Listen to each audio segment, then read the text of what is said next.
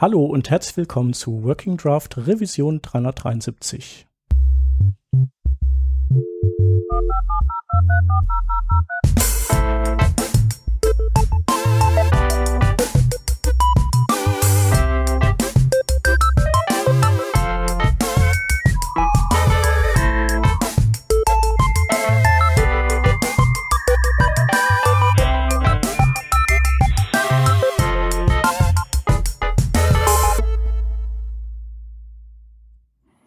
Wir sind heute zu viert. Da hätten wir zum einen aus dem Team den Peter. Moin, moin.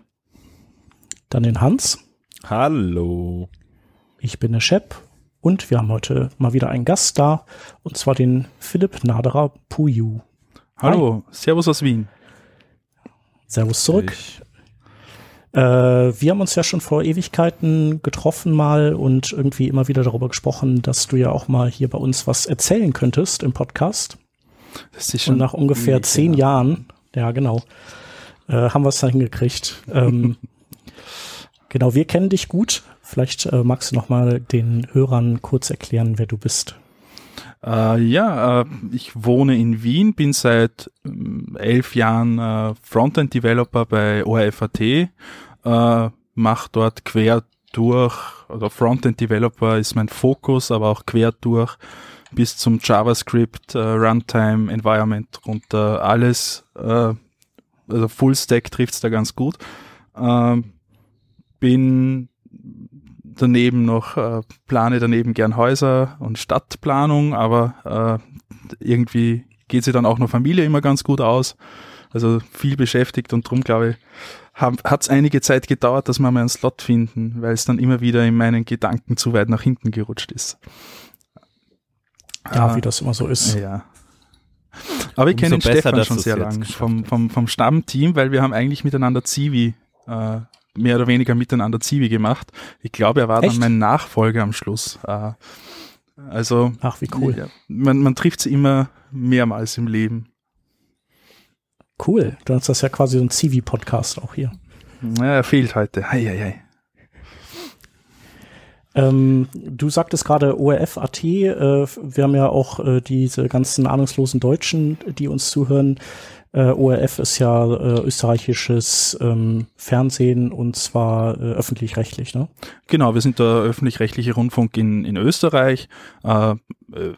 Sind äh, nur, also ich arbeite jetzt in einer Tochterfirma für ein ORF, also die Online-Agenten inklusive Online-Redaktion sind äh, in die Tochterfirma ausgelagert das heißt, wir haben auch äh, im Gegensatz zu, oder im Gegensatz, aber wir haben wirklich eine total unabhängige Online-Säule. Man kann sich das wirklich so vorstellen, Radio, Fernsehen und Online sind so drei äh, Säulen des ORF immer parallel gewesen. Und äh, bei uns in der Firma ist auch noch ein Teil vom Teletext. Äh, also die sind die Service-Seiten okay. vom Teletext werden auch aus unserer ORF Online und Teletext GmbH und Co. KG heraus äh, gestaltet und betrieben.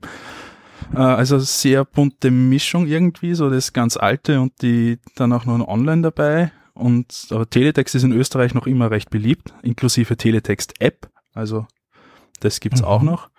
Der ORF selbst ist, hat ungefähr 3000 Mitarbeiter, also das ist schon ein ziemlich großer Medienkonzern, der größte in Österreich. Äh, wobei von diesen 3000 nur, äh, nur unter Anführungszeichen äh, 16 bei uns in der Technik arbeiten bei ORF Online. Und davon sind aber auch vier Sys-Admins und wir Developer sind eigentlich nur elf, also nettes, feines, äh, kleines Trüppchen, sage ich jetzt einmal, innerhalb von dem großen Konzern. Und äh, trotzdem recht agil eben, weil wir, glaube ich, ganz gute kleine Mannschaft sind und im Gegensatz zu Deutschland, ich bin mir jetzt nicht ganz sicher, aber ich denke, dass der, der ORF mit ORFAT ist halt die größte Webseite in Österreich. Also wir haben äh, circa äh, also über 50 Prozent Reichweite im Monat der österreichischen Internet-User. Und ich weiß nicht, ob es in Deutschland irgendwelche Angebote gibt, außer Google und Wikipedia, die über 50 Prozent äh, regelmäßig erreichen. Und äh, sind deswegen, ja, glaube also wir sind, früher waren wir so die Startseite Österreichs in den 90er, späten 90er, Anfang 2000er Jahren.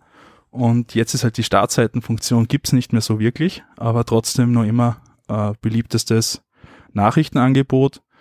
Äh, ja, das ist so äh, der Kontext. Wir haben im Monat haben wir circa 3,6 äh, Millionen User, also äh, für ein Land mit acht, guten 8 Millionen Leuten eben äh, ganz passable äh, Useranzahl und ja. im, im Schnitt so ungefähr 450 bis 500 Millionen Page Impressions im Monat. Also das ist, kommt immer darauf an, ob Skirennen sind in Österreich, ob gerade wieder Wahlen wiederholt werden, wie vor zwei Jahren. Äh, ja. Und das ist so der, der Kontext, in dem wir uns bewegen. Aber der, der Vorteil ist, wenn man so groß ist, dass es sich äh, immer wieder nette Effekte daraus ergeben. Also äh, wir haben uns einmal vor ein paar Jahren Schriftlizenzierung angeschaut und sind dann recht schnell draufgekommen, es ist besser, eine eigene Hausschrift zu entwickeln, was natürlich langfristig jetzt ganz praktisch ist, weil die kannst du mhm. einfach einsetzen ohne irgendwelche Lizenzüberlegungen. Äh, ist, glaube ich, auch relativ selten, dass sie ja online äh, Nachrichtenportal, so jetzt, also jetzt geht's langsam, jetzt ist es ein bisschen populärer geworden, aber so vor zwei, drei Jahren sie eigene Hausschriften äh, schneiden lässt. Äh, ja. Was das ist wahrscheinlich eine Kostenfrage, ne? Ist also, definitiv eine Kostenfrage. Bei 500 Millionen Page Impressions im Monat steigt dir jedes Lizenzmodell aus. Dann zahlst du mehr für die Lizenzkosten für die, die Fonts als für die Entwicklerabteilung. Also äh, das ist ja. dann Kosten-Nutzen-Rechnung. Wolltet ihr nicht Verdana nehmen? Nein. Ist doch schön. Äh, aber mittlerweile, jetzt muss ich sagen, bei, bei gerade so Hausschrift oder eigenes Schriftbild, man erkennt jeden Screenshot von ORFAT als, als jemand, der dort arbeitet und weiß, hey, der hat das aus der Minister, die äh, äh, ja, Semi-Promi Persönlichkeit hat das aus unserer Webseite rauskopiert, weil du einfach diese Schrift wiedererkennen kannst. Mhm. Das ist ein ganz netter Nebeneffekt so in dieser in Social Media äh, Kanälen. Äh, was auch noch so eine Eigenheit bei uns ist, eben weil wir so groß sind, zahlt sich ja auch nicht aus äh, oder wird es finanziell ein Debakel, Google Maps APIs oder so zu verwenden. Jetzt haben ah, wir unseren ja. eigenen OpenStreetMap-Stack aufgebaut über die letzten drei, vier Jahre herum. Also wir haben so zwei OpenStreetMap-Experten äh, und rendern unseren eigenen, unseren eigenen Planeten quasi raus und haben da uns unseren eigenen Map-Editor dann dafür geschrieben und das geht eigentlich ganz gut, wenn man die Open-Source-Komponenten richtig zusammenstoppeln kann.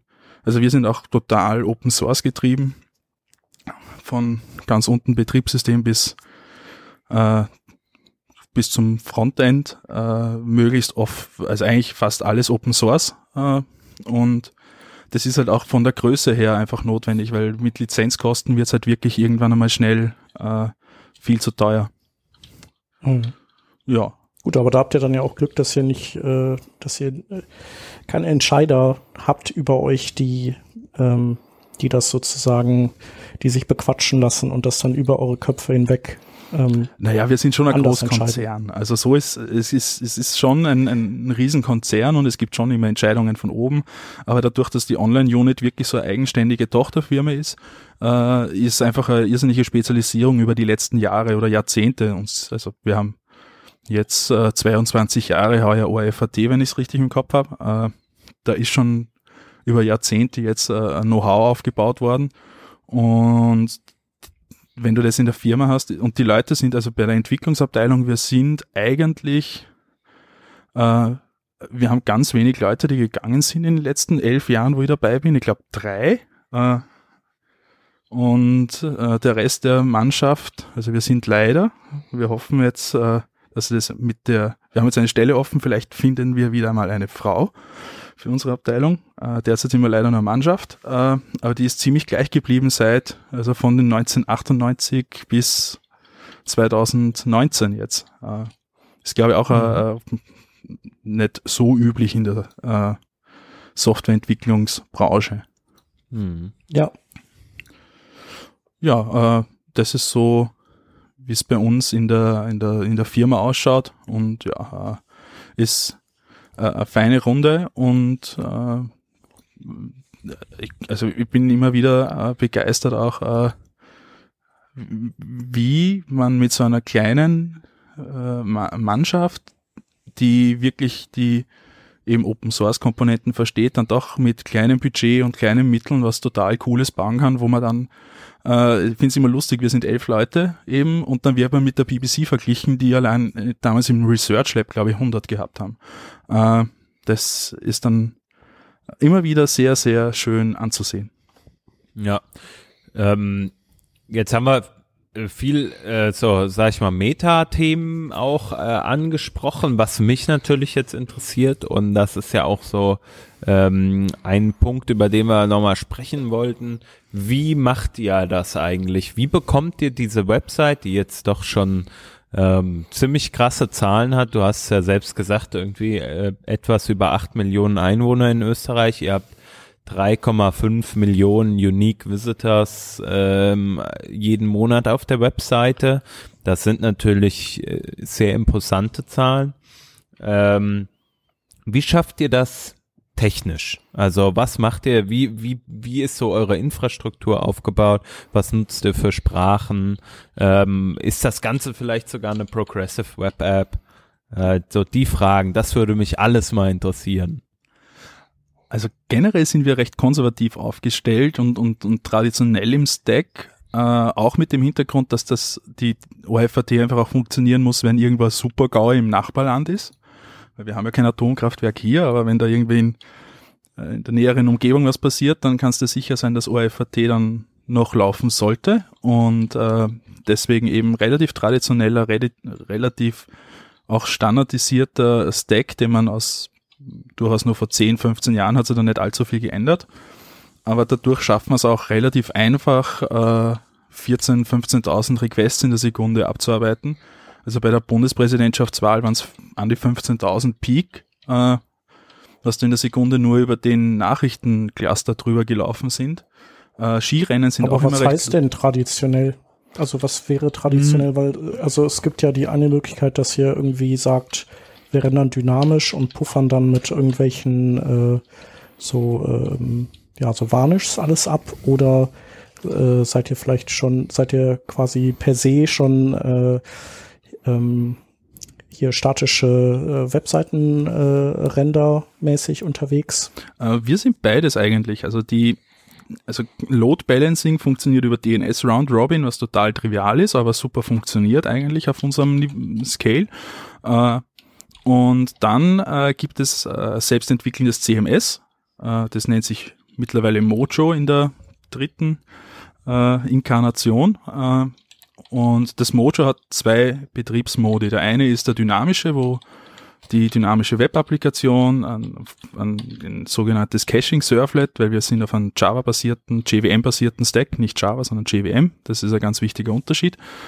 Äh, und wir cachen da extrem viel von dem ganzen dynamischen Teil.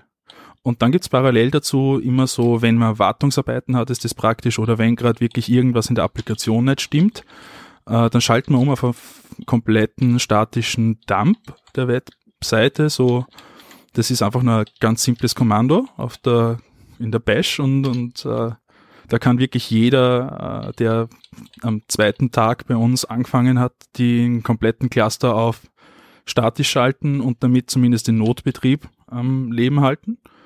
Und vom, also wir haben jetzt auch nicht irgendwelche, äh, wie soll ich sagen, coolen Webserver am Start, sondern traditionellen Apache mit äh, zig äh, Rewrite und Rules und äh, die sind schon ziemlich ausgeschlafen man kommt mit Apache recht weit.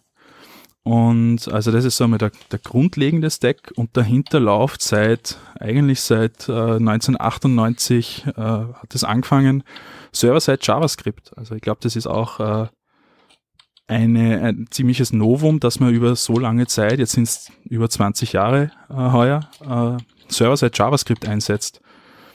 Also die. Ja, wie seid, da musst du auch mal später erzählen, wie ihr auf die Idee gekommen seid. Ja, ja, das ja, ich wollte ich wollte gerade fragen, wie kommt, also wie kommt man 1998 auf den Trichter? Ähm, erstens, weil JavaScript gerade so die, die Skriptsprache war, die ziemlich gepusht wurde im, im Webbereich und, und äh, Netscape. Aber 98 ja, schon? Ja, ja, ja, das war schon, äh, es hatte damals. Ich glaube, ich glaube, ich glaube, die richtige Formulierung wäre 98 wurde es noch gepusht. Ja, da, da, da war auch noch so dieser Java und, und Co-Hype und äh, einer unserer äh, heute ist er äh, Strategiezuständiger quasi, äh, hat es mir heute auch so erklärt, sie sind auf die Idee gekommen, weil sie aus dem Grafik äh, und, und, und 2, 3D-Bereich, Spielebereich äh, gewusst haben, da gibt's diese Scriptable Objects. Und die haben diese Idee von diesen Scriptable Objects äh, spannend gefunden. Und im, im Grafikbereich war das immer mit äh, Sprachen wie Lua. Äh, mir war das gar nicht bewusst, dass die Sprache schon so lange gibt, weil ich kenne die jetzt eigentlich nur aus Adobe aus den letzten Jahren. Äh, aber damals hat man mit Lua und, und zig verschiedenen Skriptsprachen so Game Engines und Objekte, in denen skripten können. Und die haben sich gedacht, es wäre doch gescheit, wenn man Dokumente mit Logik versehen könnte. Und da war JavaScript damals, hat da ziemlich schlau geklungen. Es hat dann auch äh, auf der JVM-basierte JavaScript-Engines gegeben. Und so hat die ganze Geschichte mit Server-Side JavaScript bei ORF Online äh, begonnen. Also kommt so ein bisschen aus der Gaming-Ecke eigentlich und Objektorientierung war da ein bisschen anders äh, gedacht, eben, dass die Objekte Logik und selbst wissen, wie sie sie rendern und solche Dinge. Und aus dem heraus ist dieser Ansatz entstanden. Und ähm, was war das damals für Software? 1998 gab es ja kein Node.js. Genau, äh, ORFAT entwickelt seit 98 äh, Server-Side JavaScript Frameworks oder Runtimes. Äh, also war immer oder war immer der Hauptentwickler sind äh, war immer Open Source eigentlich. Äh, die, die Urvariante, die bis heute noch in Betrieb ist, ist, ist Helmer. Helmer werden vielleicht ein paar wenige kennen, die rund um den Weblog-Hype im ersten um 2001, 2, 3 herum äh, online waren, weil äh, die im deutschsprachigen Raum recht bekannten Plattformen Endwill.org und today.net von Knallgrau äh, haben auch auf Helmer basiert. Und der ORF hat damals eben gedacht, ja, äh, wir open sourcen dieses Framework und hoffen, dass da ein paar Leute mitarbeiten. Und äh, das hat sich ist ein bisschen so vergleichbar mit, mit Denke her, wie, wie hat so, ja, Ruby on Rails vergleichen es manche. Äh, ist eben Eigenentwicklung und der Vorteil von so einer Eigenentwicklung ist, dass man auch relativ viel Kontrolle drüber hat, wie sie sich weiterentwickelt. Also wir das sehe ich heute als, als großen Vorteil davon, dass man eben wirklich die Entwicklungsrichtung steuern kann. Nachteil immer, wenn man sie in sowas reinsetzt, äh, ist, dass du, wenn du Pech hast, äh, ziemlich alleine endest in der Entwicklungsmannschaft äh, dann, weil äh, bei Helmer und äh, dem Nachfolger äh, Ringo.js äh, die einzigen, die es jetzt wirklich noch sehr aktiv verwenden, ist eigentlich ORFAT. Äh, aber wir fahren bisher und bis heute äh, eigentlich wunderbar damit. Also ich würde jetzt nicht unbedingt Helmer ersetzen wollen, nur weil es ein bisschen vom angestaubt oder in die Jahre gekommen ist, weil es wirklich nur sehr, sehr gute Dienste erledigt, die es zu erledigen hat bei uns. Ja, äh, okay. Also, wie gesagt, es ist alles sehr, also es ist vielleicht aber konservativ, wenn man über die Jahre nie wirklich das Web-Framework wechselt, aber wir kennen es halt in- und auswendig. Also wenn was passiert oder wenn in einer kritischen Situation irgendwas schief läuft, dann äh, wissen wir halt relativ genau, wo wir nachschauen können. Ist es jetzt das Datenbank-Caching? Ist es der, der, der Caching-Layer dazwischen? Ist es das HTML-Caching noch draußen hin? Äh, und, und, und das ist gerade in kritischen Situationen immer wieder äh, riesen, riesen Vorteil und, und sehe dann sehr positiv. Nachteil ist natürlich, wenn du jetzt neue Entwicklerinnen oder Entwickler suchst, äh, das Onboarding äh, dauert oder auch im Team gibt's halt immer wieder unterschiedliche Wissensstände, äh, wie die, also je nachdem, wie lange das man jetzt wieder weg ist von dem äh, Helmer-Stack und dann muss man sich wieder ein bisschen einarbeiten. Aber ich finde naja, jetzt. Mh, also ich meine, das ist ja wahrscheinlich, wenn du irgendwie ein dahergelaufenes Normalo-Framework hast, hast du das ja im Team auch. Es sei denn natürlich, das wäre jetzt meine Frage, äh, wie anders ähm, verglichen mit Node, ähm, falls du das sagen kannst, wie anders ist das denn so gefühlt, wenn man da mit Helmer und äh, Ringo unterwegs ist? Also Helmer ist eben wirklich so ein bisschen nur wie, wie, wie wenn Leute Ruby und Race kennen, ziemlich ähnlich. Uh, Ringo Jazz ist uh, eigentlich hat Helmer NG jetzt heißen sollen, aber man wollte es aber von dem Helmer lösen, weil es doch sehr angestaubt dann 2009 herum war und darum jetzt Ringo Jazz. Und Ringo Jazz und Node Jazz unterscheiden sich jetzt gar nicht so sehr von den Grundkonzepten, ist beides Common JS Module.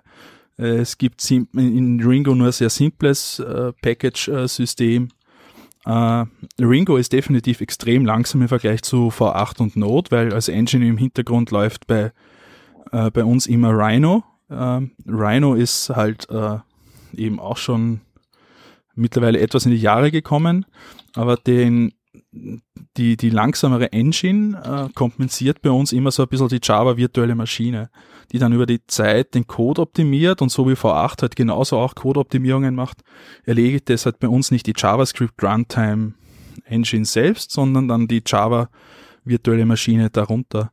Und so kann man zumindest eine Performance er erreichen, die voll akzeptabel ist. Man muss halt auch dazu sagen, gerade so im Nachrichtenbereich hast du extrem viele Reads und kaum Writes. Also die, die, die User draußen sehen halt besten Fall, also wenn es Dinge gibt, die irgendwas schreiben, dann ist das eher die Ausnahme als die Regel. Und die Startseite und die normalen Geschichten, da haben wir eigentlich keine Datenbank-Writes, sondern nur simple Reads. Und, und von dem her kannst du auch mit einer langsamen Runtime wie Ringo.js oder Helmer und mit in Kombination natürlich mit sehr optimierten Caching äh, noch ganz äh, auch heutzutage äh, wunderbar äh, performante äh, Seiten ausliefern, die jetzt nicht wirklich äh, irgendwelchen Node oder sonstigen äh, Web-Frameworks groß hinterherlaufen, sondern eigentlich auf gleicher Ebene spielen. Es ist immer so eine Frage auch, wie, also man kann halt mit, mit etwas unterlegenen Tools, wenn man die intelligent einsetzt, glaube ich, sehr viel kompensieren. Und man muss halt wirklich wissen, wie man seine Tools einsetzt. Und ob das jetzt Ringo.js ist, wie bei uns, oder Node, wie bei vielen anderen heutzutage, oder Django oder äh, welches Framework auch immer. Äh, man muss halt wirklich verstehen, wie das funktioniert, wie man das richtig einsetzt und dann kann man auch super in der äh, ersten Liga mitspielen. Jetzt sagtest du, ähm, bei Helma ist es so, das verwendet jetzt aktuell nur noch ihr, ist auch vielleicht schon etwas ja, länger am Markt, sage ich jetzt mal. Äh, bei Ringo, wie, wie sieht's da aus? Verwenden das auch andere? Ähm, ich erinnere mich zum Beispiel, ich war mal in einem Projekt, da gab es auch einen äh, Java-Server äh, oder ja, eine Java-Umgebung oder eine JVM-Umgebung vielmehr, ähm, in der Node lief beziehungsweise, ne, Entschuldigung, in der JavaScript lief. Also da hat man auch serverseitig äh, kompiliert, aber es war irgendwie eine JVM-Umgebung. Ähm, kann das auch Ringo gewesen sein oder gibt es da Konkurrenzprodukte und wer nutzt das sonst? Mir sind es, das haben glaube ich viele Leute gar nicht so mitgekriegt, beziehungsweise wieder vergessen. Es gab so um 2008, 2009 herum ziemlich viel JVM-basierte JavaScript-Runtimes die gegenseitig miteinander sie um die Vorherrschaft duelliert haben. Dann ist irgendwann einmal der Ryan Dahl aufgetaucht auf der Mailingliste 2.9 und hat gesagt, hey, hier ist Node 0116 oder so herum. Und äh, dann war Node die Nummer 1, weil es einfach so viel schneller war. Aber damals gab es wirklich, ich sage mal, mhm. Daumen mal Pi, so fünf, sechs JavaScript Runtime Environments oder Frameworks, die wirklich auch entwickelt vier, fünf bis zehn Entwickler äh, hatten und, und ordentlich mit einem ordentlichen Power weiterentwickelt wurden. Nur Node hat das halt alles aufgefressen und mittlerweile ist, glaube ich, nur mehr Ringo.js davon über, die überhaupt maintained werden. Und, und Ringo.js, äh, ganz ehrlich, würde jetzt nicht jetzt äh, jeden empfehlen, der äh, da draußen jetzt mit Server-Side JavaScript Runtime sich beschäftigen will oder generell mit JavaScript, weil es halt schon ein sehr spezieller äh, Fall mittlerweile geworden ist. Äh, aber auf der anderen Seite lässt sie sich halt irrsinnig gut in diese traditionellen Enterprise, Java Enterprise Stacks integrieren, weil es total in diese Welt rein äh, geschnitzt wurde und reingebaut wurde. Äh, von dem ganzen Gesamtkonzept her hält sie halt Ringo.js zum Beispiel und Helmer auch an die, die Servlet APIs und man kann halt als Ringo heraus alle äh, normalen Java und Helmer heraus genauso alle normalen Java-Klassen instanzieren und benutzen. Das heißt, wir brauchen jetzt bei ORF Online zwar vielleicht äh, müssen wir mit der müssen wir selbst ein bisschen was entwickeln auf der JavaScript-Plattform-Ebene, äh, haben aber dann gleichzeitig den kompletten die komplette Java-Welt und, und um uns herum, auf die wir zugreifen können. Und deswegen, es gibt, es ist immer lustig, wenn irgendwer Ringo.js auf Twitter oder im, äh, über die Google Search Alerts äh, erwähnt. Dann kriege ich Ringo.js down mit irgendwelche asiatischen Schriftzeichen und ich habe keine Ahnung, was die machen. Es gibt irgendwelche, mittlerweile weiß ich, es sind Koreaner, es gibt irgendwelche Koreaner, die irgendwas mit Ringo.js machen. Ich habe keine Ahnung. Es kann durchaus sein, dass die einfach nur ihr, ihre JSON API in irgendeinen fetten Java Enterprise Server reingebaut haben und da Ringo.js verwenden. Äh, mhm. Sonst gibt's heute relativ wenige Anwender mehr. Also es, es gibt paar so Legacy-Applikationen noch, äh, aber sonst, äh, glaube ich, ist der ORF jetzt so die einzige große Helmer und Ringo.js äh, Bude, die es auf diesem Planeten noch gibt. Was ein bisschen schade ist, weil die Zeit war schon sehr spannend, so 2008, 2009 herum, wie sich das Ganze entwickelt hat. Und Node hat halt dann wirklich so das einfach ausgelöscht, was da so an, an Ideen und, und durchaus guten Ideen auch gegeben hat. Also ja. Multithreaded JavaScript bei Node ist jetzt wieder irgendwie in Diskussion, was ich so gesehen habe, über Worker und, und Ringo.js und, und hat eigentlich seit 2008 herum äh, Multithreaded JavaScript oder Helmer auch. Also wir, ja. wir machen seit Ewigkeiten nutzen wir äh, Threads aus und, und fahren paralleles JavaScript und es funktioniert ohne, äh, ohne größere Probleme. Jetzt daneben so der Community, was sicher ein Punkt ist, der natürlich schade ist, wenn es da, wenn es da nicht so die Unterstützung gibt. Was siehst du äh, sonst noch so als ähm, Probleme bei jetzt äh, Ringo.js im Gegensatz zu Node? Es ist wirklich das Entwicklungstempo. Ja. Also du, du musst, also Ringo ist, ist ein netter, finde ich noch immer ein netter Showcase, wo was es so an, an JavaScript äh, äh, Runtimes äh, noch geben könnte. Äh, aber es ist halt in der Praxis nicht relevant mehr für andere. Und das ist, ja, äh, ich, ich, es, es, hat einfach wirklich den Nachteil, dass, dass es keine Anwender gibt. Und, und Node lebt davon, dass es ein irrsinnig lebendiges System rund um die, den Core ja. herum gibt. Und Integrationen in, in die ganzen Cloud-Plattformen jetzt mit Serverless und, und etc. Äh, mhm. Und und auch natürlich dann die ganze Dokumentation und Bücher und, und, und Tutorials. Äh, also ich bin auf der einen Seite sehr froh, dass sie Node so durchgesetzt hat, weil JavaScript für mich noch immer eine wunderbare Sprache ist, um auch serverseitige Applikationen zu entwickeln. Äh, auf der anderen Seite äh, es ist halt ein bisschen schade, dass es zu Node nicht, nicht mehr wirklich Alternativen gibt und Node und V8 halt, weil jetzt mit dem aus von, von Edge und, und Chakra äh, wird es halt auch keine zweite JavaScript-Engine mehr für Node, glaube ich, geben. Nee. Und so Monokulturen, ich weiß nicht, ob das auf lange Sicht äh, es, es, es macht einfach Spaß, wenn du ein bisschen Alternativen hast im, zu dem Nummer eins äh, Ding. In, es ist immer so, finde ich. Also vor allem, weil sehr viel Innovation dann passiert, wenn es Konkurrenz gibt, auch äh, auf dem, auf dem JavaScript Runtime äh, Level. Und die ist halt komplett weg, weil ich erinnere mich dran, damals um, wie Node so aufgekeimt ist, äh, hat Node sicher viel davon gelebt, was die anderen an Vorarbeit geleistet haben. Und, mhm. aber auf der anderen Seite, ich finde es natürlich, äh, es ist ganz einfach der Performance-Aspekt von Node, den, der war einfach, also, da waren die ganzen Java, äh, JVM-basierten Lösungen einfach in, in so einen Nachteil, das konnten sie nicht aufholen. Ja. Wobei jetzt gibt's mit äh, äh, Graal und der Graal VM, die übrigens in Oracle Labs in, in Linz so den Ursprung hat, äh, ziemlichen, ich sage jetzt nicht Angriff, ja, sagen wir mal Angriff dazu, äh, auf die Performance-Vormachtstellung von V8 in, in, in Sachen JavaScript VM äh, und mal schauen, wie sich das entwickelt. Also es kann durchaus sein, glaube ich, dass Graal mit dem äh, mit der Power von Oracle im Hintergrund, also die lassen sich ja auch jetzt nicht von Not einfach alles auf Server-Ebene da äh, abgraben, dass das ganz ein interessanter Ansatz nur für die Zukunft werden könnte, jetzt für die nächsten ein, zwei Jahre. Mal schauen, wie sich das entwickelt. Man soll es definitiv am Radar haben. Jetzt frage ich mal ganz ketzerisch, äh, wenn du jetzt selbst sagst so, hey, es gibt einige Nachteile, gibt auch ein paar Vorteile, klar, ihr kennt vor allem das Ding sehr gut. Ähm, habt ihr denn den Plan, da äh, in, in Zukunft jetzt euch vielleicht ähm, ja oder mehr auf den Zug aufzuspringen, den schon die anderen alle machen?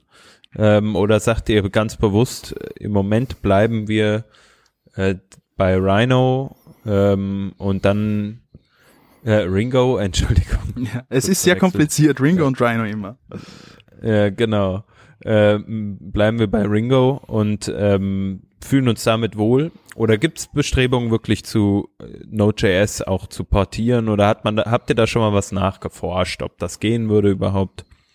Äh, prinzipiell serverseitig sehe ich jetzt in nächster Zeit nicht wirklich, dass wir da irgendwie umstellen, wo natürlich Node aber jetzt deswegen ja jeder bei uns äh, zumindest Grundwissen jetzt an Node äh, braucht und auch schon hat, äh, ist für die ganzen Frontend-Entwicklung äh, die basiert halt mit, mit äh, Babel und, und, und, und Webpack und Co. und mit den ganzen äh, Frontend-Frameworks einfach auf Node.js. Und in dem Bereich ja. äh, kommst du um das heutzutage eh nicht mehr herum. Und wir haben halt auf der einen Seite diese SPA-Applikationen, die sehr API, rund um APIs herum gebaut werden. Und, und die eben komplett auf, also wir haben lustigerweise äh, auf der Nordseite bei uns im Büro die Angular-Leute und auf der Südseite sitzen die Vue-JS-Leute. Äh, und äh, also wir haben beide Frameworks bei uns im, im Einsatz, äh, je nachdem welches Projekt.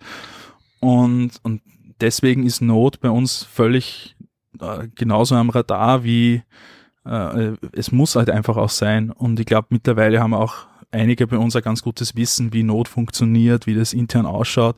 Und es ist gar nicht, wenn man die Grundlagen von JavaScript versteht und wie so ein Runtime-Environment äh, äh, funktioniert, dann komme ich jetzt immer wieder drauf, dass das bei Node sehr ähnlich ist und dass Node sehr ähnliche Probleme gelöst hat, die ich, also ich bin mittlerweile der Hauptmaintainer noch von, von Ringo.js äh, und, und ich kenne halt ein bisschen, wie Ringo.js so mit Scopes und, und dem ganzen Spezialitäten umgeht von JavaScript.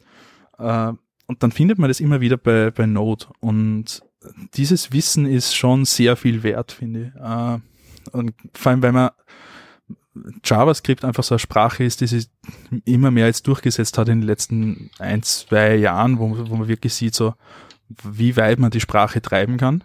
Äh, und da jetzt dieses Grundlagenwissen von Ringo.js rüber mitzunehmen zu Node, das ist schon ganz eine, eine nette Geschichte. Äh, und deswegen glaube ich auch, dass, dass unsere Arbeit an Ringo nicht verlorene Zeit ist oder irgendwie äh, ja, äh, abgeschrieben wird irgendwann einmal, sondern du kannst extrem viel davon einfach mitnehmen und du hast das solides äh, Basiswissen.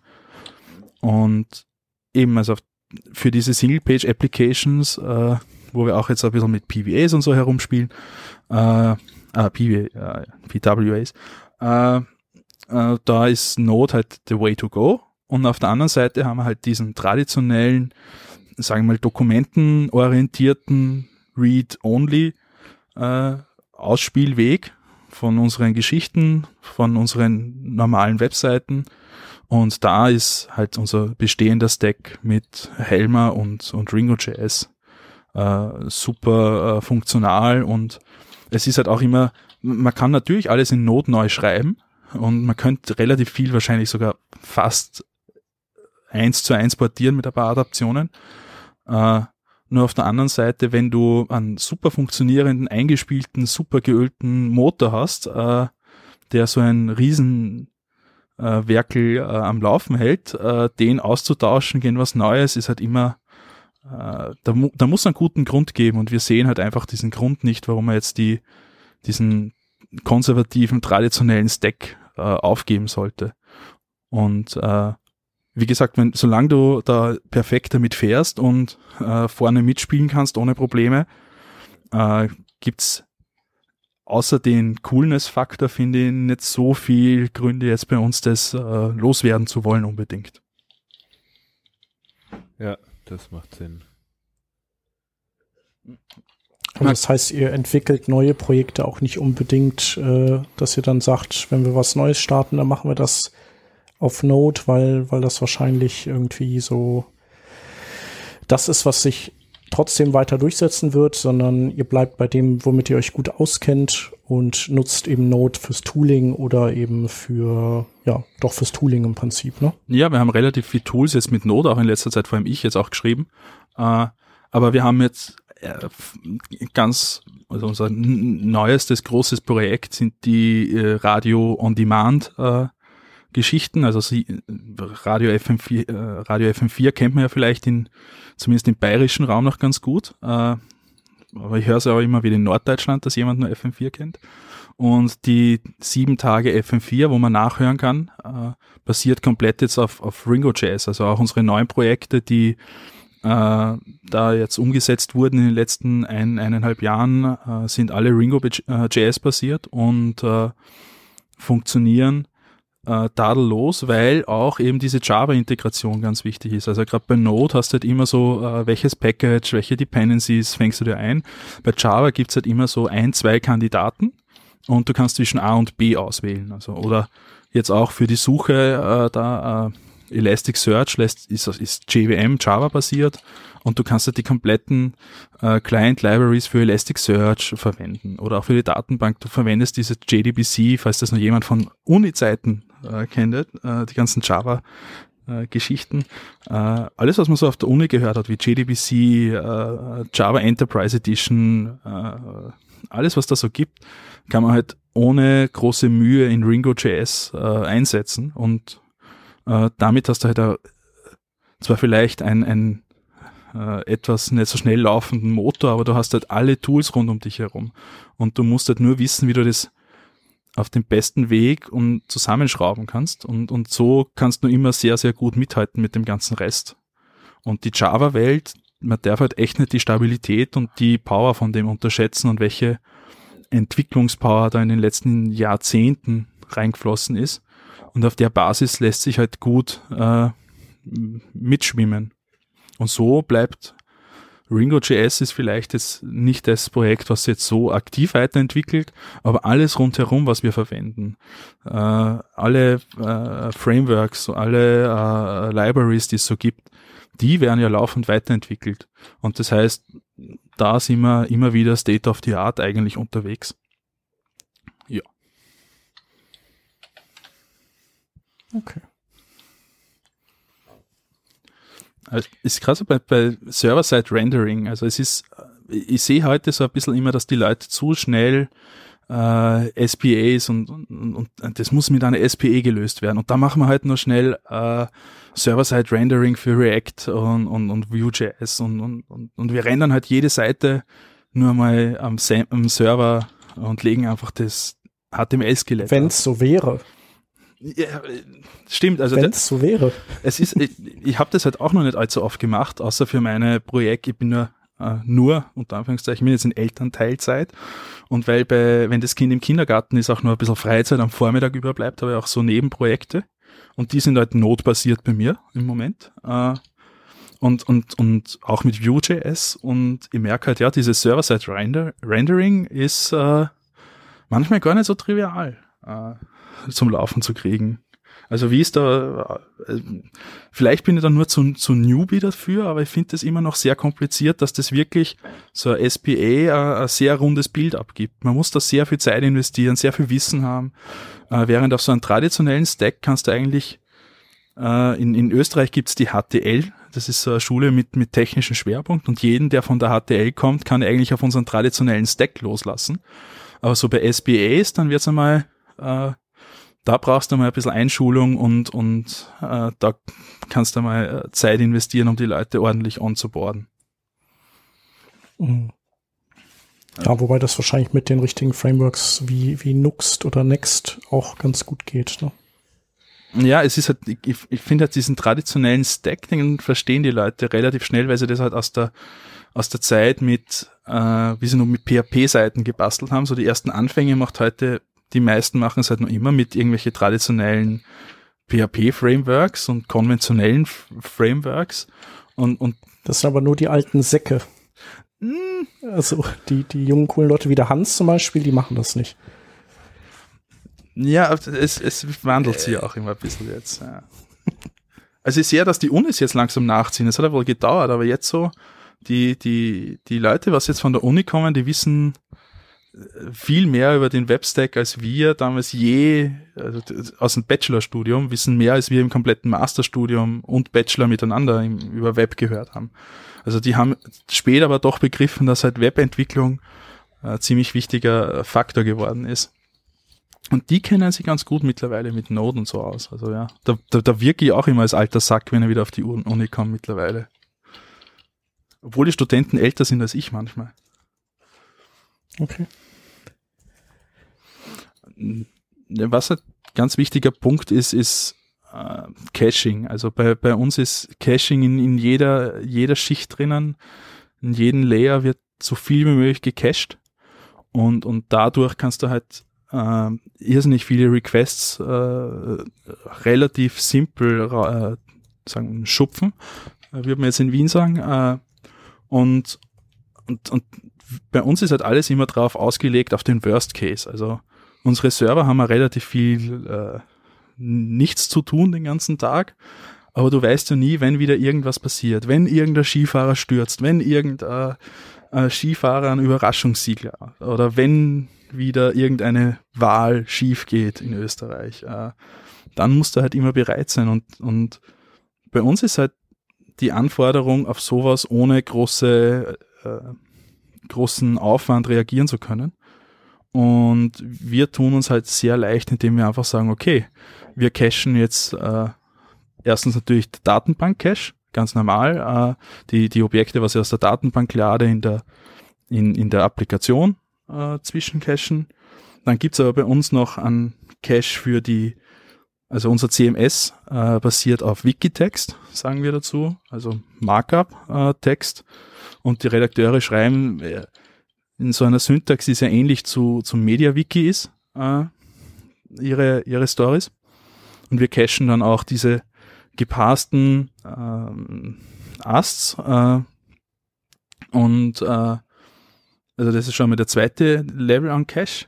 Dann gibt's nur den, den Page Cache darüber, der cache dann noch einmal die gerenderten HTML-Seiten äh, und äh, G-Zip ja auch gleich einmal. Und man kann sich das jetzt so vorstellen, wenn, wenn wir sehen, dass irgendeine Seite, also wenn unser, unser Page-Caching-Layer merkt, oh, äh, ich muss jetzt die Seite refreshen, dann kommt da genau immer nur ein einziger Request auf die Applikation zurück. Die Applikation äh, des CMS generiert die eine Seite neu und befüllt dann wieder den Cache vorne. Und wir haben eine Cache-Hit-Rate von äh, im Normalfall 99, irgendwas Prozent äh, und damit äh, brauchst du jetzt nicht das absolut schnellste CMS im Hintergrund zu haben mit dem super schnellen dynamischen Rendering, wenn vorher schon die fertige HTML-Seite gzipped wieder an den Client ausgeliefert wird. Und was viele unterschätzen da draußen ist, wie, wie mächtig eigentlich die Browser-Caches sind. Also wenn man die Cache-Header richtig konfiguriert, und das ist halt manchmal auch ein bisschen eine Kunst dabei, äh, dann, äh, dann, dann lädt der Browser eigentlich nur mehr das HTML und der ganze Rest äh, wird einmal requested und dann für die nächsten Minuten oder Tage oder vielleicht nie wieder. Ja. Und äh, so kannst du eigentlich mit einem vielleicht äh, eben nicht mehr so hypermodernen, coolen äh, Gesamtstack mit einem relativ äh, konservativen Ansatz im Caching super Lastspitzen überleben, wo wirklich das ganze Land auf dich zugreift. Also das ist halt so eine Sonder, Sonderrolle, die wir haben. Wenn was passiert, dann greift halt das ganze Land. Äh, dann ist halt der ORF die Nummer eins Informationsquelle, sei es Fernsehen, Radio oder eben auch online. Und wenn du also den Peak, an den ich mich erinnern kann, waren glaube ich 16.000 Requests in der Sekunde. Äh, und wenn du da ins Schwitzen kommst, äh, wird es problematisch. Und ich erinnere mich dran, wir sind da in der zu zweit im Büro gesessen und haben unseren Kaffee geholt und haben nur auf die Server geschaut und mein Kollege hat in der Zwischenzeit mit seinem, was er Raspberry Pi, äh, lustigen, äh, lustige Anzeige vom aktuellen Serverload äh, gebastelt, weil einfach wir nur beobachten haben müssen und gewusst haben, unser Stack funktioniert und halt das locker aus. Und das gibt mir halt immer, das ist das Wichtigste in so Situationen, dass du einfach ziemlich gechillt zuschauen kannst, wie so eine Wahl abläuft und nicht irgendwelche Schweißperlen schon auf der Stirn äh, sie, äh, herauskommen. Äh, Sicher so eine Sondersituation, wie es halt bei Nachrichtenseiten ist. Äh, Das Shep ist ja eh auch RP online, oder? Also habt ihr auch solche extremen Spitzen oder ist das eher wirklich so eine ORF online Spezialität? Mm, ich glaube, das ist bei euch schon ein bisschen spezieller. Also gibt schon mal Spitzen, also so ich glaube, als hier mal irgendwie Sturm und Unwetter und so war, da war mal was mehr. Aber sonst äh, ist es unauffällig. Also es gibt halt schon Bewegungen, aber jetzt nicht so, so krass. Ich hätte ja bei euch eher gedacht, dass, dass wenn man so krasse Peaks hat, dass man vielleicht, also dass für euch äh, vielleicht auch so Cloud eine Überlegung wäre, aber das wollt ihr nicht, ne? Also Cloud ist bei uns eigentlich null Thema. Äh, wir haben über 100 Server äh, rumstehen in einem Rechenzentrum oder nicht nur in einem, aber die meisten stehen in einem Rechenzentrum neben dem Wiener Naschmarkt, was vielleicht den Touristen, äh, Wien-Touristen was sagt. Äh, und äh, da ist ein klein, kleines, feines Rechenzentrum und da stehen äh, die, die meisten Server. Dann haben wir natürlich nur ein, also ein bis zwei Ausfallsmöglichkeiten. also eben, falls die Bombe irgendwo einschlägt, dann muss trotzdem OFAT noch gehen. Äh, also Aber im Prinzip habt ihr die ja auf Halde stehen. Ihr, das, also, das ist ja so ein bisschen so das Argument für Cloud, dass, dass man eben nicht das ganze Zeugs da stehen hat und dann größtenteils eben nicht nutzt, sondern also so wie quasi hundertspurige Autobahnen, aber meistens werden eben nur, äh, keine Ahnung, zehn Spuren benutzt oder so. Ja, das, die Server langweilen sich eigentlich die meiste Zeit. Nur ich habe heute auch wieder mit, mit äh, unseren, sag ich mal, Chefentwickler zu ihm äh, äh, geredet. Äh, warum eigentlich, oder ist es bei uns ein Problem, dass wir so wenig Load haben und die, die CPUs vor allem jetzt sie äh, eher langweilen? Und aber wenn man sich die Gesamtkosten anschaut, was wir an Traffic im Worst Case haben, und dann äh, ist die Frage auch immer so bei Cloud-Lösungen, und ich habe ein bisschen mit meiner Diplomarbeit reingeschnuppert damals, äh, dass du wirklich so von 0 auf 100 skalierst, äh, musst du halt auch erstens das Know-how haben, zweitens die notwendigen, äh, äh wie sagt man, äh, ich, ich sage jetzt einmal verkürzt Berechtigungen, dass du überhaupt so viele Instanzen von 0 auf 100 hochfahren kannst. Äh, und das bei eigener Hardware und mit eigener Administration, es ist auch immer so eine Kostensache. Und ich habe heute auf, auf Twitter zu, also als Reaktion kriegt, ja, bei uns, äh, weil ich auch so geschrieben habe, boah, ist eigentlich äh, Self-Hosting oder, oder On-Premise-Server äh, rumstehen haben, nur aktuell heutzutage, wenn eh alle äh, auf AWS, oh, Heroku, DigitalOcean und, und äh, Google Cloud Plattform und Azure deployen, äh, wer hat eigentlich nur Server? Und eine der Antworten war, ja, wir auch, weil bei uns ist einfach eine, eine Preissache. Äh, und bei uns ist, und bei uns bei ORF Online ist es genauso. Äh, die Server laufen über, äh, also wir haben teilweise mehrjährige Uptimes. Äh, ja, war heute erst auf einem Server wieder mit äh, SSH verbunden, der seit vier Jahren jetzt durchgehend läuft. Äh, die Server werden, glaube ich, auf fünf Jahre buchhalterisch abgeschrieben. Und das heißt, nach fünf Jahren, und das ist bei uns, wird das eigentlich fast jeder Server, äh, nach fünf Jahren ist die Kiste kostenlos und du zahlst eigentlich nur mehr die Wartung. Und die Wartung zahlst du genauso bei Cloud Services, nur dass du es halt an Google zahlst und nicht an deinen super schlauen Server-Admin. Und, und unser Linux, äh, der, der Linux äh, Mensch bei uns ist der Andy und der Andy hat einfach ein irrsinnig gutes, schlaues äh, Linux auf Debian basiertes Setup sie baut, mit viel Custom Compilen, mit viel äh, schlauen Ansätzen, um, um Cluster zu betreiben. Und so, glaube ich, sind wir vom Kostenargument her sicher, also da, da traue ich mir die Hand ins Feuer legen, sicher billiger auf lange Sicht, äh, als wie wenn wir jetzt in die Cloud gehen würden. Was aber natürlich eine andere Anforderung ist. Wir sind ein recht traditionelles, lange existierendes, großes Unternehmen. Aber wenn du jetzt bei einem Startup bist, macht es keinen Sinn, dass du dir 20 Server, physische Server kaufst und wo hostest, und die bei zehn Prozent ihrer Leistung dahin laufen lässt, nur weil vielleicht irgendwann äh, der Marcel Hirscher wieder in, in Kitzbühel runterfährt. Ja. Äh, das ist eher Geldverschwendung dann. Und vor allem brauchst du halt wirklich den, so wie es bei uns der Andi ist, jemanden, der diese Server ordentlich administriert, mit Patches versieht, genau weiß, wie er jetzt auf so Situationen wie vorher, weil es jetzt vor mittlerweile sagen wir zwei Jahren oder eineinhalb Jahren Heartbleed äh, reagiert und der das der äh, einfach ganz genau weiß, wie er mit dem Kernel und, und Patches etc. umgehen muss. Und solche Leute findest du nicht so schnell. Und wenn du die aber hast, äh, dann kannst du sehr gut auch mit eigenen Servern und physischer Hardware leben.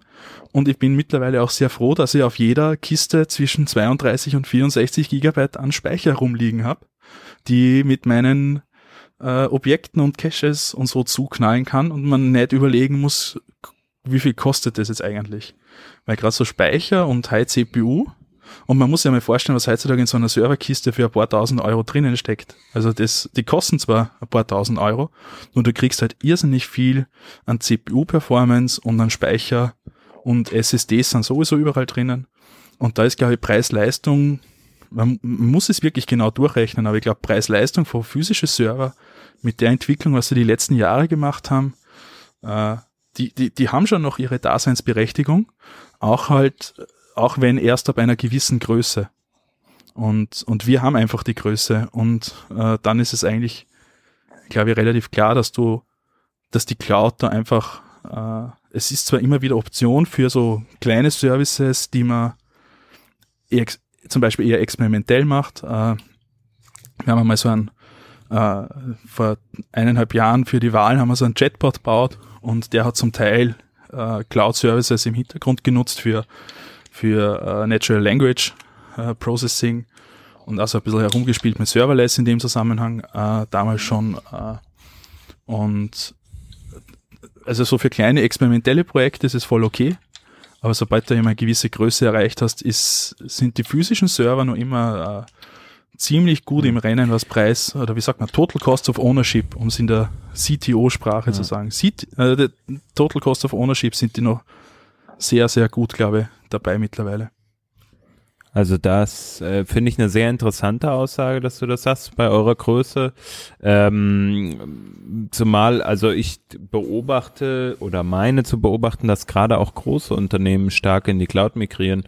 Ähm, ein äh, Unternehmen, Rewe Digital, da habe ich mal eine Zeit lang gearbeitet, die betreiben den Rewe ähm, Online Store.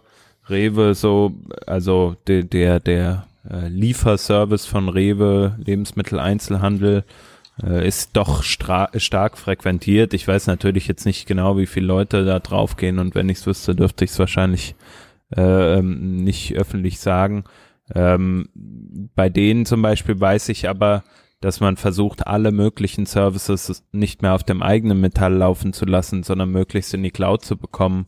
Äh, Unternehmen aus der Versicherungsbranche, wo ich jetzt gerade bin, äh, genau das Gleiche, das Bestreben, komplett wegzugehen von den, also sagen wir mal, von dem selbst, von den eigenen Servern, die man wirklich komplett maintaint, dahin, äh, dass man halt wirklich sagt, man verwendet zwar, man hat zwar seine eigenen, äh, ja sozusagen seinen eigenen Bereich dann äh, in diesem Ries, in dieser riesen Cloud und der ist auch schön ja abgeschirmt und so weiter, aber dennoch ähm, alles auf der Cloud-Technologie von den großen Anbietern, sagen wir mal äh, Google, Amazon und so weiter.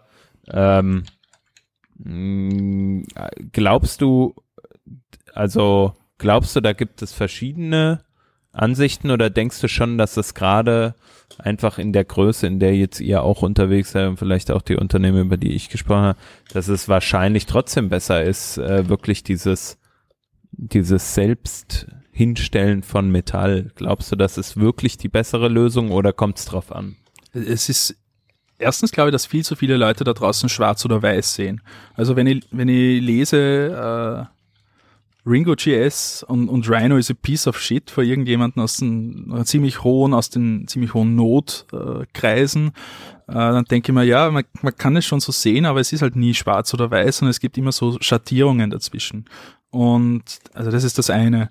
Äh, und ich würde es jetzt eben so wie vorher auch, ich würde es nicht so schwarz oder weiß sehen, weil eben für so kleine innovative Projekte kann man schon einmal schnell einmal in die Cloud reingehen, weil bis das unser Andi äh, mir jetzt äh, das, einen Rechner aufsetzt, der perfekt auf das abgestimmt ist und eigentlich brauche ich das nur für ein, zwei Tage zum Ausprobieren, äh, dann ist das verlorene Zeit. Also da bin ich mhm. äh, auf alle Fälle äh, mit, mit schnellen Experiment, Experimenten bist du mit der Cloud sicher ganz gut unterwegs. Äh, ich habe einmal Diplomarbeit über, über Cloud Data Store auf der Google Cloud Plattform geschrieben und, mhm. und da vor allem mit, äh, äh also die, die eigentlich Performance-Messung und wie, wie skaliert der? Und wir als ORF sind halt total read-only eigentlich. Die einzigen, die in die mhm. Datenbank schreiben, sind unsere äh, circa 400 Redakteure, Redakteurinnen, äh, die wir im Monat haben und die schreiben so 150.000 äh, Story-Objekte. Also Story-Objekt kann vieles sein, aber ich sage mal so 150.000 Story-Objekte in die Datenbank habe ich halt nachgeschaut. Äh, das ist nicht viel Writes im Vergleich zu dem, was wir an Milliarden mhm. Reads im, im, im Jahr oder im Monat haben. Äh, und gerade wenn du write-intensiv bist, haben Cloud-Lösungen irrsinnig schlaue, ausgefeilte äh, Daten, NoSQL-Datenbanken für dich. Also ich kenne mich jetzt primär in der Google Cloud-Plattform aus und da gibt's halt den Data Store und jetzt den äh, Firestore.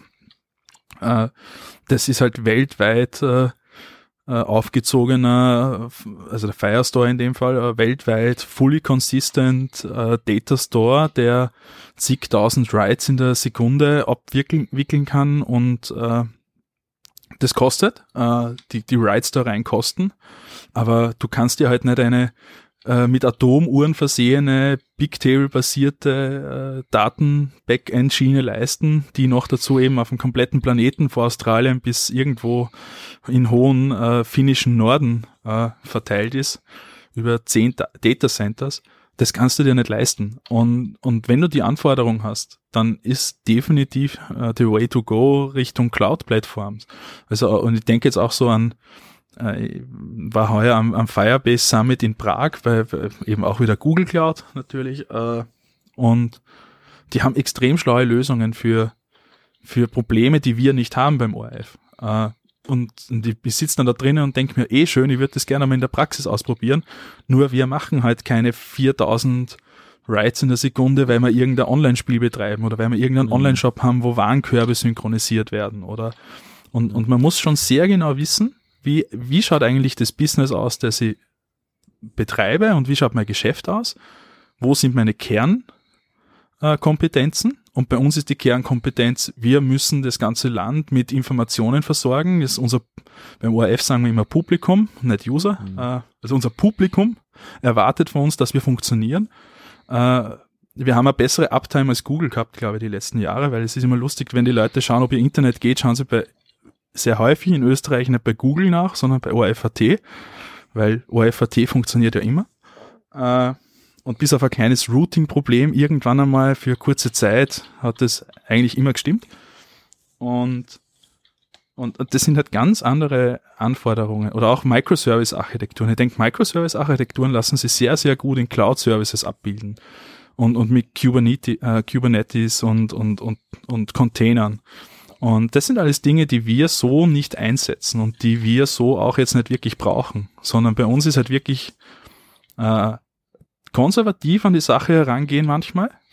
Äh, ich habe einige Freunde, die ja jetzt in, in irgendwo in San Francisco herumhirschen und dort bei, bei große, größere und mittelgroße Startups arbeiten. Und, und ich denke mir immer so, ja, eh cool, was ihr alles einsetzt und wie ihr alles das löst. Äh, unser, unser Herangehensweise ist zwar vielleicht total konservativ im Vergleich zu euren, aber wir umschiffen damit halt sehr viele Probleme, die, die dann laufen in den ganzen Prozessen. Und wenn du, so wie wir, äh, wir sind jetzt zwar äh, elf Entwickler und ein Chef, äh, und äh, wir können es uns einfach nicht leisten, dass wir bei der Projektdichte, die wir haben, und äh, einfach einmal zwei Monate da irgendwie äh, oder äh, ich sage mal, wenn man das CMS re rewritet in Node, dann wird das länger als zwei Monate dauern, vielleicht sogar ein Jahr oder wenn es ganz schlecht läuft, sogar länger, aber wir haben das nie wirklich durchgerechnet. Äh, aber dann kannst du das einfach nicht leisten, dass du die Bude zumachst, die Entwicklungsbude und sagst, na, heuer gibt's keine Wahl. Und heuer gibt's keine Fußball-WM und Skiweltmeisterschaft, die interessiert in Deutschland zwar keinen, aber bei uns in Österreich, außer Bayern, äh, aber bei uns in Österreich ist die Ski-WM jetzt dann in äh, einem guten Monat ein ganz wichtiges Ding. Und äh, und und also wir haben da einfach eine komplett andere Herangehensweise. Und ich finde, dass jeder äh, einfach für sein Business, für seine äh, Bedürfnisse schlaueste Lösung finden sollte. Und mhm. ich, ich glaube, dass die heutzutage bei vielen Firmen in der Cloud liegt. Und einfach weil da, weil Google und Amazon und, und auch jetzt Microsoft äh, irrsinnig viel Brainpower da reinstecken. Die haben super schlaue Leute, die Probleme lösen können, die du gar nicht so in deiner Firma lösen kannst. Äh, und, und dann musst du in die Cloud.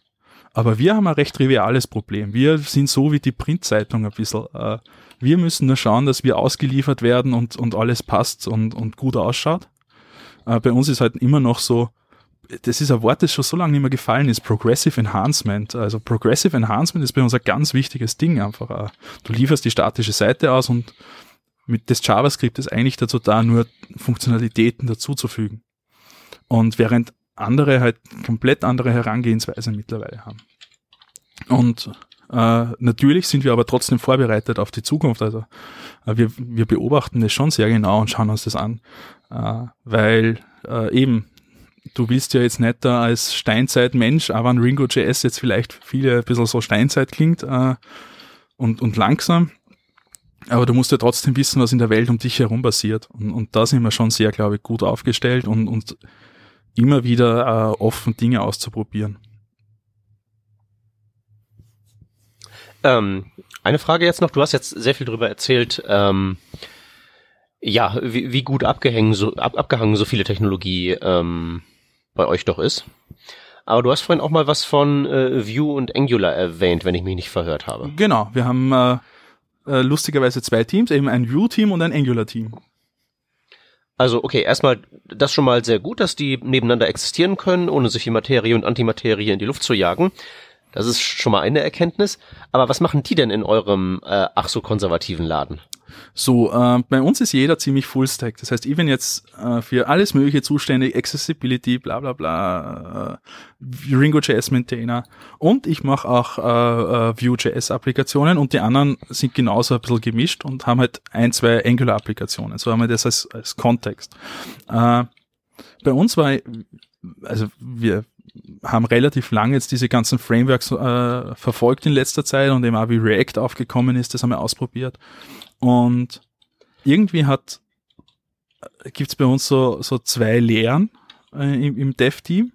Die einen, die finden so, sie sind von, von damals äh, Marionette und Backbone zu Vue migriert, weil die haben dann React quasi auslassen, weil ihnen React vom, vom Stil nicht gefallen hat und da war ich auch einer davon. Ich war nie wirklich, ich bin nie wirklich warm worden mit, mit React, obwohl wir in Wien extrem coole React-Community haben. Äh, also ich sage jetzt nur Max äh, äh Stoiber und, und, und, und, und äh, Nick Graf und alle, wie, wie sie heißen. Äh, nicht coole Leute in React, aber ich bin nie mit dem warm geworden. Und bei Vue haben sie bei uns vier Leute irrsinnig wohl von Anfang an gefühlt. Und auf der anderen Seite, wie dann Marionette und Backbone irgendwie uncool worden ist, hat sich das zweite Team auf der Nordseite quasi äh, auch umgeschaut, welches Framework passt für sie und die waren halt sehr und, und, und sind, glaube ich, sehr von, äh, von, von also äh, Java und wie Java so äh, funktioniert, angetan gewesen und, und, und Angular, äh, korrigiert's mir, ich bin jetzt kein Angular-Experte, äh, aber Angular und Google, äh, die kommen halt schon sehr aus dieser äh, Enterprise-Applikationsecke raus und, und äh, Angular ist da einfach, äh, jetzt mit TypeScript sowieso äh, und dem Typisieren äh, von dem Ganzen, äh, das passt einfach zu denen ihrer Herangehensweise sehr viel besser. Und so hat es bei uns so ein bisschen so äh, zwei parallel gleisig fahrendes äh, Entwicklungsteam äh, ergeben. Und wir kommen uns auf der einen Seite nicht in die Quere, weil natürlich die Applikationsgrenzen sehr genau vorgegeben sind. Also unser unser View-Team äh, arbeitet jetzt primär am CMS und an äh, der Wahlseite, also wenn es irgendwelche Wahlauswertungen gibt. Und das Angular-Team arbeitet jetzt am äh, Ski-Weltcup an der Seite und äh, an anderen äh, Angular-basierten Projekten. Und die, also wir kommen uns halt auch nicht wirklich in die Quere. Ich glaube, es wäre komplizierter, wenn wir alle ein großes Team wären und an einer großen Software arbeiten würden und an einem großen Projekt. Aber äh, so ist es halt bei uns nicht, sondern wir sind eigentlich sehr äh, so in, in Lego-Steinen aufgebaut. Und wir wissen halt sehr genau, wie wir die Lego-Steine zusammenbauen können, dass die super nach außen hin ausschauen. Und, und, und, und, und die einen haben halt die Vue-Lego-Steinchen und die anderen haben halt die Angular-Lego-Steinchen immer in der Hand. Und so ist, also bei Vue.js eben die Wahlapplikation oder äh, auch jetzt Projekte, die in Zukunft kommen werden, sind bei uns auch, also äh, wo ich dran arbeite, sind eigentlich alle dann Vue.js basiert. Hm.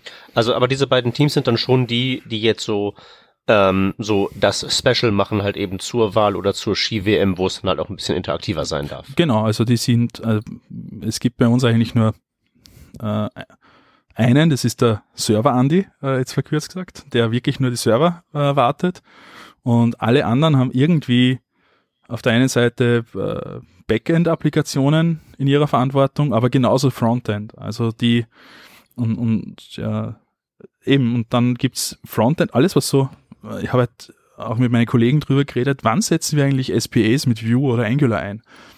Und das ist immer dann der Fall, wenn wir äh, die immer Daten von außen kriegen und die nur kurz aufbereiten und, und, und schauen, dass halt diese JSONs äh, oder JSON-Files oder JSON-Schnittstellen ordentlich funktionieren und dann wir dann nur mehr auf die Schnittstellen zugreifen und dann laufen sie was aktualisiert. Und dann ist das ein typischer Anwendungsfall für uns für SPAs oder auch im, im CMS, im Backend alles, was so typische Applikation ist, äh, wird halt mit, mit Vue.js bei uns jetzt geschrieben. Und wir haben sicher jetzt eine gewaltige Codebasis in unserem CMS, was auf Vue basiert. Und ich finde es aber ganz, also es ist, es ist einfach auch spannend, wenn du nicht nur Frontend machst, sondern auch ein bisschen äh, Backend immer. Äh, bei mir eben noch so JavaScript Runtime Environment Basics schauen, warum jetzt da irgendwelche Scopes nicht so funktionieren, wie sie sein sollten. Äh, auf der einen Seite spezialisierst du nicht so sehr. Also ich bin jetzt kein Vue.js-Experte bis ins letzte Detail, auch wenn ich mich, glaube ich, ganz gut auskenne mittlerweile. Aber ich weiß sehr, sehr gut, wie verschiedene Technologien miteinander zusammenspielen können und verschiedene Ebenen in dem kompletten Stack miteinander äh, zusammenkleben kann, so dass die wirklich eine solide Basis ergeben für äh, Applikationen, die dann unsere User draußen sehen und, und die dem Publikum präsentiert werden. Und äh, das ist einfach ein ganz zentraler Punkt, wenn du beim öffentlich-rechtlichen Rundfunk bist. Äh, wir machen übrigens fast alles, aber äh, Streaming und Streaming-Plattform und Mediathek ist übrigens nicht bei uns im, im, Aufgabenbereich. Das wird auch ab und zu nur ein bisschen verwechselt. Also Streaming, da kenne ich mich gar nicht aus. Und das ist ein Streaming ist äh, andere Abteilung und Mediathek. Also mit denen habt ihr, mit, mit denen gibt's dann wirklich gar keinen Kontakt, also dass ihr vielleicht für die das UI schneidert oder sowas. Äh, nein, aber wir, wir, wir wissen sehr genau, wie wir diese äh, Mediathek quasi in unsere Produkte integrieren können über Schnittstellen. Und nachdem Schnittstellen heutzutage eben meistens auf JSON basieren und wir sehr gut mit JSON-Schnittstellen umgehen können mit unseren eigentlich, also 60 Prozent äh, von unserem kompletten Code äh, wo Skins und Templates und, und CSS und das drinnen sind, 60% sind JavaScript. Also wir können einfach JSON-Schnittstellen irrsinnig gut verarbeiten und die Mediathek liefert uns JSONs und wir binden die ein und an, binden, rendern einen Videoplayer im Client und zeigen es dann an. Aber die Mediathek in Österreich ist es die, die TVT heißt sie, äh, die wird von äh, also erstens, äh, die, das Frontend dort ist sowieso äh, wird extern entwickelt, also mit dem haben wir gar nichts am Hut. Aber äh, und das Management und das, die Technik im Hintergrund wird von einer anderen, also Streaming-Technik wird von einer anderen Abteilung äh, gewartet. Also wir sind alles bis auf, sage ich einmal, TVT und Streaming. Äh, das ist immer so verkürzt die Sch Schnellbeschreibung, wenn jemand fragt, was macht ihr bei ORF Online.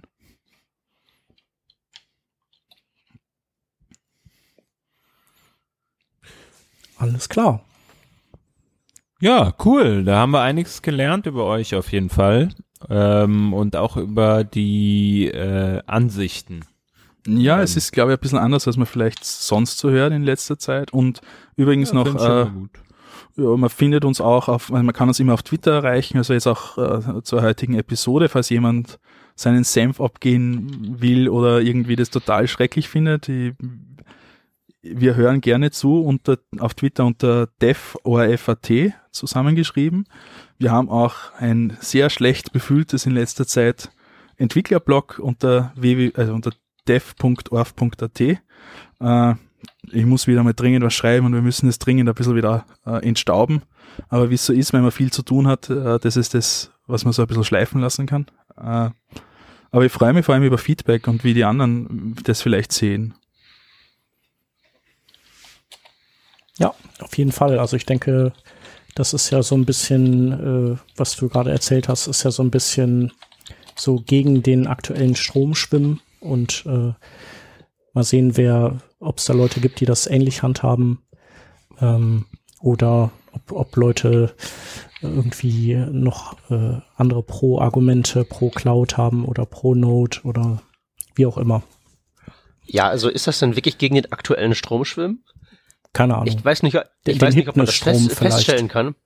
Ich, ich, ich bezweifle, dass man das feststellen kann, weil äh, in den seltensten Fällen ähm, nimmt man sich halt mal eine Stunde Zeit und hört sich halt eben jetzt mal an, wie es dann nicht bei denen läuft, die die ganze Zeit das Internet mit irgendwelchen Blogposts voll rümpeln, wo sie erzählen, wie sie ihre tolle Cloud-Infrastruktur orchestrieren. Ja, ja, das auch. Du siehst ja da auf deinen Touren wahrscheinlich auch ein bisschen mehr Realität als, als das, was äh, so über die üblichen Kanäle einfach so nach oben ploppt. Ja, weiß ich nicht, weil wenn ich zum Einsatz komme, machen sie ja dann schon was Neues, Bloggenswertes, Webtechnologiemäßiges. Okay. Aber wie gesagt, das, das was, was, was, was ich halt eben mal behaupten würde, ist, dass eine ganze Menge Zeug halt einfach passiert und äh, gemacht wird. Nur halt eben schreibt die ganze Cloud-Web-Technologie-Fraktion besonders viele Blogposts und deswegen sieht das so aus, als wäre das unbedingt der Way to go und alle würden das so machen, aber ich bin mir halt nicht sicher, ob das wirklich so ist. Ach, man braucht sich nur anschauen, was die Google Cloud Plattform Developer, wie sagt man, Connection, was die an, heuer an Artikeln gepublished haben, weil die haben vorige Woche zum Jahresende so eine Liste mit allen ihren Developer-Artikeln und ich war so, boah, äh, unglaublich, was da für eine Power dahinter steckt, alles zu kommunizieren, während wir halt mit, also ich bin froh, wenn ich einmal im Jahr einen Blogpost schreiben kann in, in, in meiner Zeit und, und mir zurücknehmen kann, weil an so einem Blogpost, man darf das nicht unterschätzen, liegt da, da manch, manchmal äh, ein bis zwei Arbeitstage äh, drinnen, die du dir äh, rausschneiden musst aus dem normalen Projektbudgets. Ja. Ihr braucht halt einfach einen Ghostwriter. Ja, also wenn wir einen, wenn jemand interessiert ist, bei uns zu arbeiten, wir suchen jemanden. auch ja, gerne ein bisschen mit genau. Ghostwriting.